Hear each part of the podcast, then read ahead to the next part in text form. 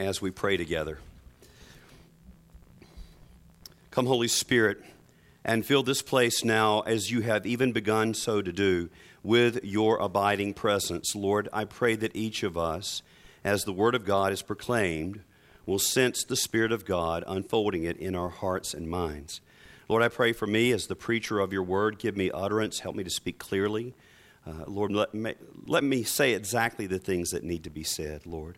And I pray, Father God, as we come into this time when we are hearing the gospel, Lord, that it would be good news indeed for someone special this morning. And we ask it in Jesus' name. Amen.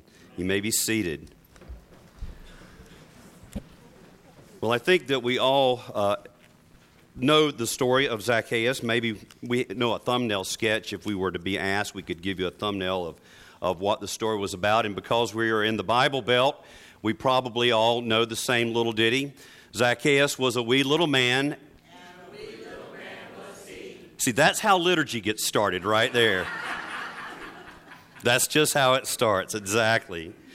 Well, brothers and sisters, we may think we know this, this tale, we may think we know this episode from the life of Christ, but I think that we may, in fact, be missing the detail, the nuance, maybe even the punch, if you will, of this passage of Scripture. And for us to grasp that nuance, to get into the detail, to unfold the things that perhaps are not surface uh, level truths that we need to be made aware of. We're going to have to we're going to have to approach this text not through the lenses of 21st century Western culture, but we're going to have to put on the culture and the experience of the Middle East in general and first century Palestine in particular in order to be able to understand what's being taught in this passage of Scripture. And if we do that, I think that you and I will find that Jesus still has the power to shock us with the scandalous, world shaking character of God's grace. The gospel still has the power to shock us with the scandalous, world shaking power of God's grace. And the first step away from our Western precon- uh, preconceptions into the world of the Middle East is to realize actually that this narrative does not start in Luke chapter 19, verse 1. That's where we started the reading this morning.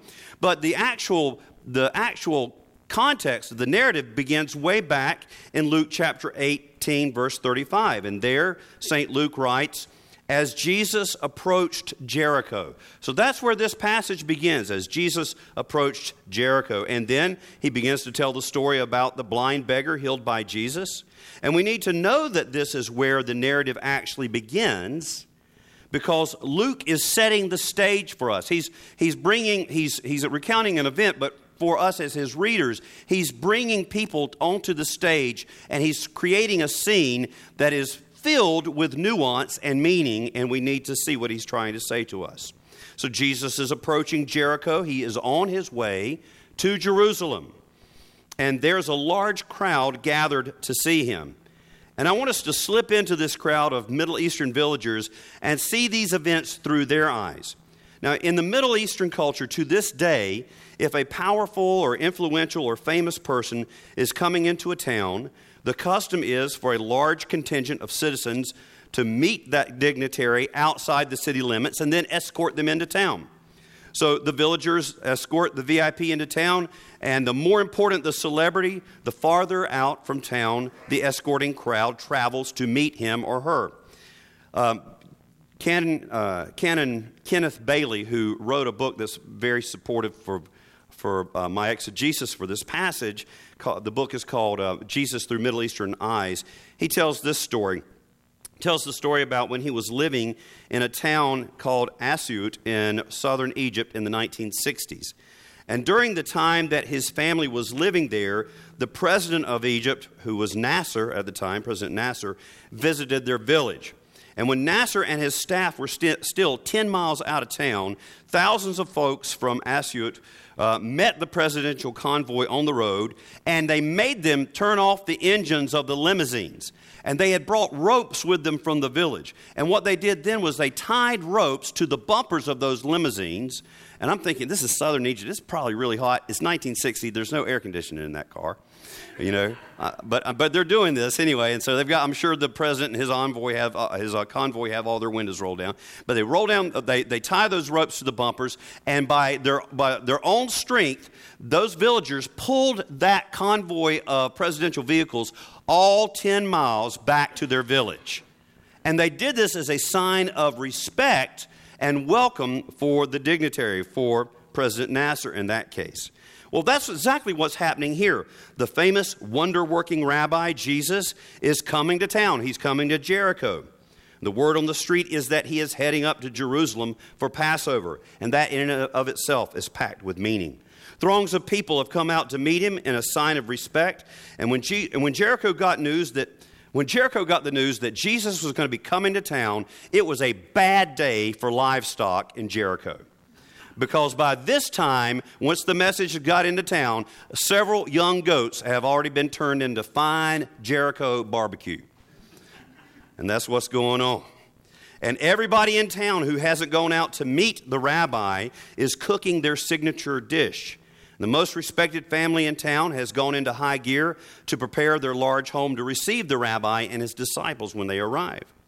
And before he even gets to town, Jesus heals a blind beggar right there on the roadside. And so the villagers that are there to see it, they, they see that it's all true. And I'm sure people go running back to town to tell about it. It's all true. He really does open the eyes of the blind.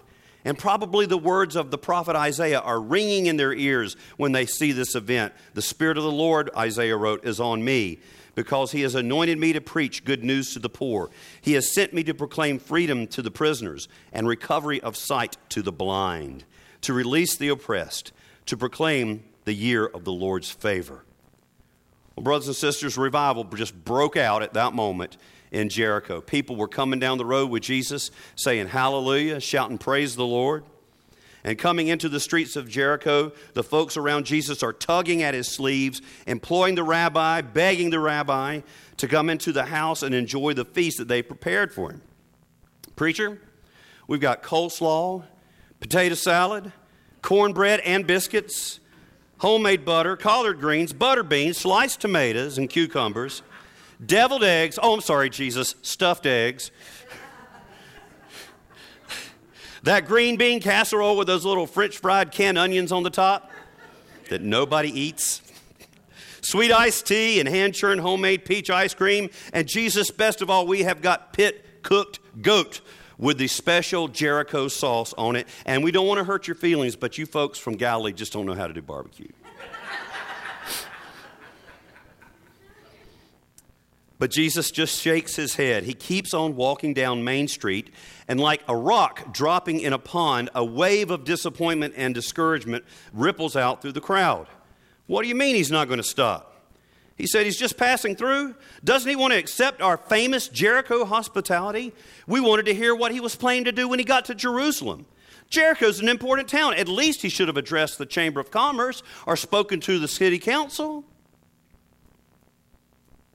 What they haven't noticed, though, as that crowd is in a moment of consternation that Jesus seems to be leaving town, is that just outside of the crowd, furtively looking around the corner, is that low down, pint sized, conniving, godless, Roman collaborating, tax collecting thief, Zacchaeus. He is too short to see over anybody's head, and he knows better than to try to slip into the crowd to work his way to the front to see Rabbi Jesus. Because if he did squeeze into the crowd, he'd be lucky to get out with just some scrapes and bruises. One of those Jericho boys might have accidentally stuck him with a buck knife. They hated this guy, hated him. You see, Zacchaeus had a deal with the Romans. Like all tax collectors in Roman occupied Palestine, he had bought a franchise with the, inv- with the invaders to collect taxes for a particular district or a particular town and he paid the Roman government a set sum every year from those taxes that he collected. And anything that he collected above and beyond what was uh, required by Rome was his own personal profit. And you can see how this led easily to abuse. And he had the oppressive force of the Roman garrison back behind him, backing him up to make sure that people paid up. Everybody hated Zacchaeus. Because he, as a Jew, had sold his own soul to those brutal, idol worshiping Romans just so that he could make a fortune off of the misery of his own countrymen. Now, all the great rabbis of this time taught that tax collectors were ritually unclean. We can still go to Midrash and, and other, uh, other speak, Talmud and Midrash and see the comments of rabbis about what they thought about tax collectors. And they all said with unanimity that they were, the tax collectors were unclean. They were seen as filth. Their families were filth. Their houses were a garbage heap. Just to touch a tax collector would make you ritually unclean. Now, I don't know why for sure, but Zacchaeus got it into his head that he really had to see Jesus. He really wanted to see this man. And in my sanctified imagination, I think that, that Zacchaeus had heard that Jesus, was, that Jesus had welcomed sinners. He, he, there was even word that one of Jesus' own disciples was a tax collector. And I think that the rumor of the kind of stories that Jesus had been telling on his walk, like back in Luke chapter 15, as he's coming towards, he's set his face to go to Jerusalem, and he tells this tale of the lost, uh, the lost coin.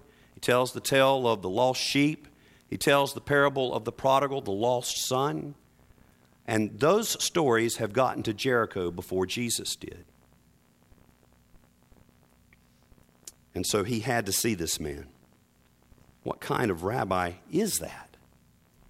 Well, since he was short and since he didn't have a death wish, he didn't even try to get through the crowd. Instead, he did something that, again, we need to recognize. We don't see it as, as particularly odd, but it was disgraceful in his day.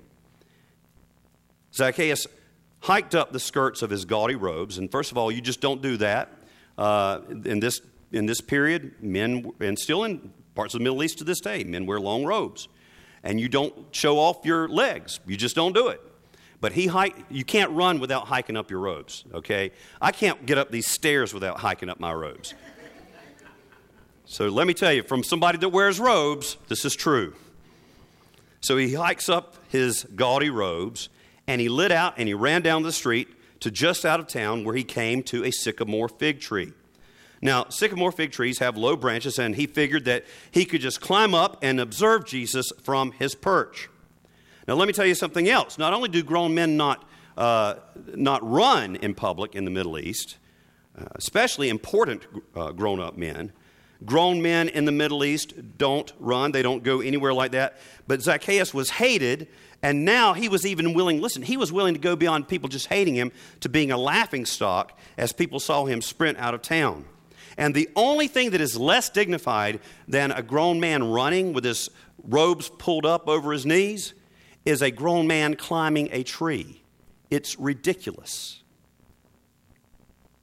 But something had happened to Zacchaeus. He was willing to risk public humiliation. He was willing to he was willing to be humiliated and climb a tree. He was willing to be humiliated and climb a tree just to get a glimpse of Jesus. I think that the news about Jesus and the presence of Rabbi Jesus had engendered in Zacchaeus a sense of holy desperation. So the crowd spots Zacchaeus sitting there on his perch, vulnerable and ridiculous. He doesn't have any Roman soldiers standing there to intimidate the villagers. And they begin to aim a steady torrent of verbal abuse at the tax collectors. By the way, this is how, how did Jesus know his name? How did Jesus know his name was Zacchaeus? Is that some kind of miracle that just happened? No, folks. Those town people are out there saying stuff like this Zacchaeus, you blankety blank traitor. Zacchaeus, you good for nothing, pig eating, Gentile loving dog. He's heard his name several times by this time. And in that moment, as the crowd is probably starting to look around for rocks, to knock this rich sleazebag out of the tree with, Jesus does something scandalous, something outrageous, and he says, Zacchaeus, come down out of the tree because I'm coming home to stay with you today. Now, that is just shocking on so many levels. First of all, the crowd might expect Jesus, if he did address Zacchaeus, to lecture him about the oppression of the poor and his collaboration with the enemies of Israel. They might expect Jesus to even offer a chance to become ritually clean if only Zacchaeus would repent, give away all his money, quit his job, and then go up to Jerusalem for a purification ceremony. But instead, Jesus invites himself home to be the guest of this tax collector. Now, while in the Middle East, you can expect a host to almost drag you home with him to be his guest and to shower you with the best hospitality his family can afford. No one, listen, no one ever would think to invite themselves to be someone else's guest. It's just never done. You never invite your home, yourself home with somebody. You don't do it in this country, usually, unless you're just socially awkward. Uh, but, but you certainly never do it in the Middle East. Just wasn't Emily Post, not one bit. What's more, no rabbi would even think of defiling himself by being in the house of a tax collector, especially right before the Passover. But to top it off, Jesus, who just 15 minutes ago, and this is so important to understand what's going on in this text, just 15 minutes ago said he couldn't accept the hospitality of the good people of Jericho, has now changed his mind, going out of town and is headed back into town to spend the night at the house of the most despised man for miles around. And this is why that's a critical point. Because in that moment, all the mob's hostility that was seething towards Zacchaeus is redirected back to Jesus himself. Jesus' self invitation is an act of costly sacrificial love. Let me repeat that. Jesus' act of self invitation is an act of costly sacrificial love. All of the shame, all of the wrath, all of the condemnation, all the defilement that were Zacchaeus, were Zacchaeus by his own deserving, Jesus has now just drawn unto himself. Now the crowd isn't grumbling about Zacchaeus at all. They're grumbling about Jesus. And listen to what it says. So he heard him, came down, and received him joyfully. And when they saw it, when the crowd saw it, they all grumbled, He has gone in to be the guest of a man who is a sinner. Who are they grumbling about? They're grumbling about Jesus. I can just see Zacchaeus shimmying down out of the tree, hopping from one foot to another with genuine glee. Yes, yes, Lord, come home with me right away. Thank you, thank you. Please come and stay with me and my family. and taking the now grinning Jesus by the hand and oblivious to the murmuring crowd, Zacchaeus leads Jesus back through the streets of Jericho to his home. This is God's love on display. God's seeking love is so amazing. Jesus did not wait for Zacchaeus to clean up his act. Instead, he just declares, I am coming home with you. You didn't invite me in. Instead, in my own authority, I'm coming through all of the barriers that you think can keep a holy God away from you at arm's length. Your sin, your defilement, even the way you have oppressed others are not enough to keep me from reaching out to you in love and finding you. And Jesus offers Zacchaeus relationship, a relationship that Zacchaeus thought, had had to think that was no longer within his reach, a relationship with God. And that's what changes lives. That's what, that kind of love is what changes If that's what renews the very fabric of creation, not lectures, not scolding. I don't know, I don't know why anybody scolds anybody. I mean, you know, it makes you feel better if you're doing the scolding, I guess. Um, I, I uh, so at night sometimes I'll get on a YouTube jag, and I've been watching world street music kind of stuff, and I like street music. It's kind of it's amazing the talent that's out there. Uh, what do I do in my private time? Well, that's what I do. And so uh, that and fuzzy animals. I love cute animals on YouTube, baby wolf puppies and otters and things like that. But but I was watching these street musicians, and this guy is going around. He's taking a piano with. I mean, it's not the easiest instrument to do street music with, and he's pushing this piano. Uh, and they're in. He's in Aspen, Colorado, and uh, he pulls into the the plaza, the public square. So like a first Friday evening when everybody's out doing art and stuff, like that kind of thing. And uh, and right behind him, there is somebody who is. I'm sure people all around him think they're a Christian. Uh, you know, that's how this guy is self identifying. He's a street preacher. And it's just horrible. Just scolding, belittling, hatred coming out of this guy's mouth. And I'm thinking, these poor pagans here don't know that that's really not Christianity. People think that's what this is all about. And that's, I don't know anybody who, I don't know anybody who was scolded into the kingdom of heaven. If you work, tell me about it afterwards. It certainly isn't what happened to me. Not rules, not condemnation, but just this wild, unconditional, unmerited love of God that keeps pouring out on this broken down old world. That's the only thing that has the power to change us. When we realize how much God really loves us, it breaks our stony cold hearts and we turn to the, the one who gave himself for us. I can remember to this day that it was Leonard Fox standing in a pulpit telling me, getting across to me finally after all those years, the reality of God's love for me that made me literally run to Jesus. That's right, I got out of a pew in a dried up old Methodist church and ran the aisle to get to the altar because he made me know that God loved me. Jesus doesn't condone the vile oppression Zacchaeus has meted out on his fellow Jews. He never says it's no big deal. It's just that God's grace is so much bigger than even this tax collector's sin. Jesus sees through the brokenness and the cruelty to the Zacchaeus that God has loved from before the world began. The Zacchaeus that God has eternally longed to welcome into joyful relationship, a relationship for which he was created. So I don't know what you do with that kind of love. What do you do with that kind of love? I think the only thing you can do with that kind of love is just do what Zacchaeus did and accept it. But here's the miracle of God's love when we do receive it, when we do accept it, it transforms us. It does not leave us the same. Up until this point in his life, what had been the most important thing in the world to Zacchaeus? Money, right? I mean, he was willing to sell his soul for money, he was willing to oppress his brothers and sisters for money. But as soon as he accepts Christ's love, what's the first thing that happens? He starts giving money away. He's giving it away with both hands. Zacchaeus has received costly grace, and he was ready to shower others with the costly love that had embraced him. So, standing up in the middle of the banquet, he is set for Rabbi Jesus with his family gathered around him. Zacchaeus, be- beaming with joy, raises his voice because, oh, that crowd that saw Jesus go home with Zacchaeus, they, didn't, they didn't just stay at outside of town. They walked all the way to see if he really went home to be with Zacchaeus. And they're standing outside of Zacchaeus' house just far enough so they don't get defiled.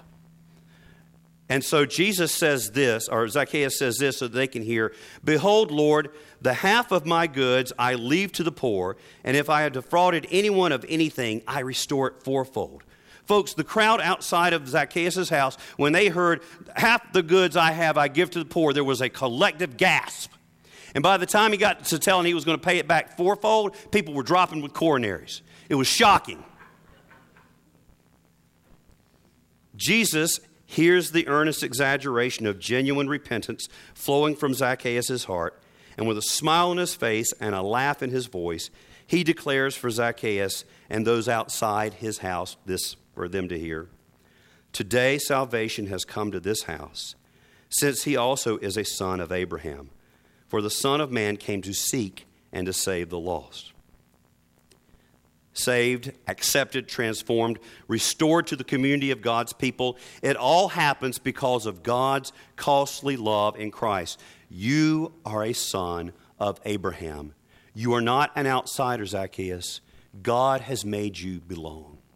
You are a part of God's covenant people. And the next morning, Jesus leaves Jericho because he is on the way to Jerusalem for Passover. And when Jesus gets to Jerusalem, he will be the one who climbs a tree in humiliation. And on Golgotha's tree, he will stretch out his arms to embrace all the shame, all the defilement, all the wrath, all the condemnation deserved by a whole world of Zacchaeuses, so that salvation can come to our houses too. And just like he did with Zacchaeus, Jesus wants to share a meal with us this morning. He is willing to come under our roof, to invite himself in and meet with us at this feast that he sets for us every day, every Sunday. But this time, he is the one who sets the table, he is the one who is the host. What can you do with such love? All you can do is accept it and let it transform you so that you can become a conduit of God's costly love to all those the Good Shepherd still longs to seek and to save. In just a moment, we're going to hear the story of God's costly love told again in the service of holy baptism. We're going to hear how God has made water and the Spirit a way for us to come in relationship with Him. And at that time, when these two children, these, these little people, they may come with weeping and gnashing of teeth. Was that JT outside? That was, I don't know who that was. They're getting wet. Nothing's going to stop it. God is going to begin a work in their lives. And that, that work we want to see come to ultimate fruition with them knowing the love that Jesus showed Zacchaeus in such a way that it transforms their lives. In the name of the Father, and of the Son, and of the Holy Spirit. Amen.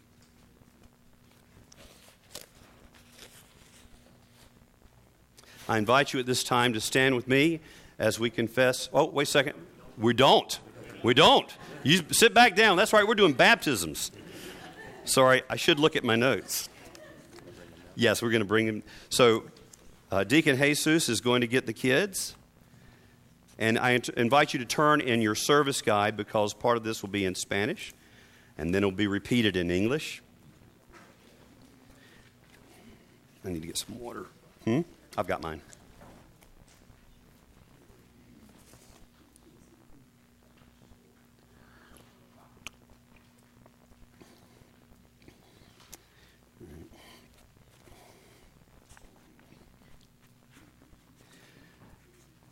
And Randy, we'll have the uh, we'll have we can go ahead and have the uh, parents, godparents, come up and stand here. Uh, godparents and uh, grandma and granddad and, and, mama come on up, and uh,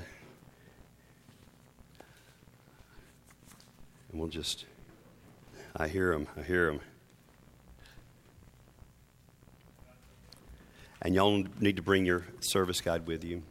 All right.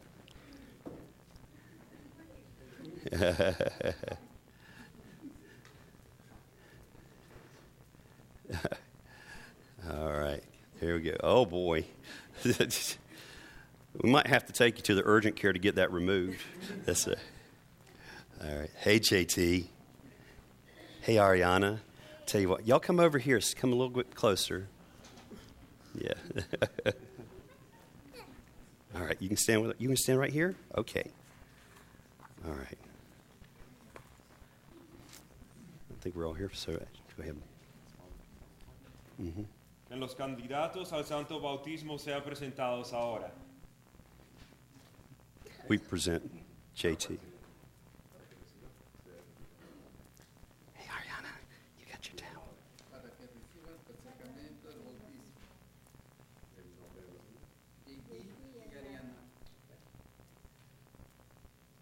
Será, uh, serás responsable de cuidar serás responsable de cuidar que, este, que estos niños que ahora presentan crezcan en la fe y de la vida cristiana. Ayudarás a estos niños por medio de tus oraciones y testimonio a crecer hasta alcanzar la madurez de la plenitud de Cristo. Renuncias a Satanás y a todas las fuerzas espirituales del mal que se rebelan contra Dios. Renuncias a los poderes malignos de este mundo que corrompen y destruyen a las criaturas de Dios. Renuncias a todo deseo pecaminoso que, te aparta del amor de Dios. Te entregas a Jesucristo y lo aceptas como tu Salvador. Confías enteramente en su gracia y amor. Prometes seguirle y obedecerle como tu Señor. godparents who speak English? Will you be responsible to see that the child you're presenting is brought up in the Christian faith and life? I will with God's help. Will you, by your prayers and witness, help these children to grow into the full stature of Christ? I will with God's help. Do you renounce Satan and all the spiritual forces of wickedness that rebel against God? I renounce them. Do you renounce the evil powers of this world which corrupt and destroy the creatures of God? I renounce them. Do you renounce all sinful desires that draw you from the love of God? I renounce them. Do you turn to Jesus Christ and accept Him as your Savior? I do. Do you put your whole trust in His grace and love? I do. Do you promise to follow and obey Him as your Lord? I do. In congregation, will you who witness these vows do all in your power to support these persons in their life in Christ? We will. Estas personas que ahora se entregan a Cristo y renovemos también nuestro propio pacto ba- bautismal. ¿Creen en Dios Padre? Creo en Dios Padre, creador del cielo y de la tierra. ¿Crees en Jesucristo, el Hijo de Dios? Creo en Jesucristo, su único Hijo, nuestro Señor. Fue concebido por obra y gracia del Espíritu Santo y nació de la Virgen María. Padeció bajo el poder de Poncio Pilato, fue crucificado, muerto y sepultado, descendió a los infiernos, al tercer día resucitó entre los muertos, subió a los cielos y está sentado a la derecha de Dios Padre. Desde allí ha de venir a juzgar vivos y muertos. ¿Crees en Dios y el Espíritu Santo? Creo en el Espíritu Santo, la Santa Iglesia Católica, la comunión de los santos, el perdón de los pecados, la resurrección de los muertos y la vida eterna. Continuarás en la enseñanza y comunión de los apóstoles, en la fracción del pan y en las oraciones. Así lo haré con el auxilio de Dios. Preservarás y resistir el mal, y cuando caigas en pecado te arrepentirás y te volverás al Señor. Así lo haré con el auxilio de Dios. Proclamarás por medio de la palabra y el ejemplo las buenas nuevas de Dios en Cristo. Así lo haré con el auxilio de Dios. Buscarás y servirás a Cristo en todas las personas, amando a tu prójimo como, ti- como a ti mismo. La página.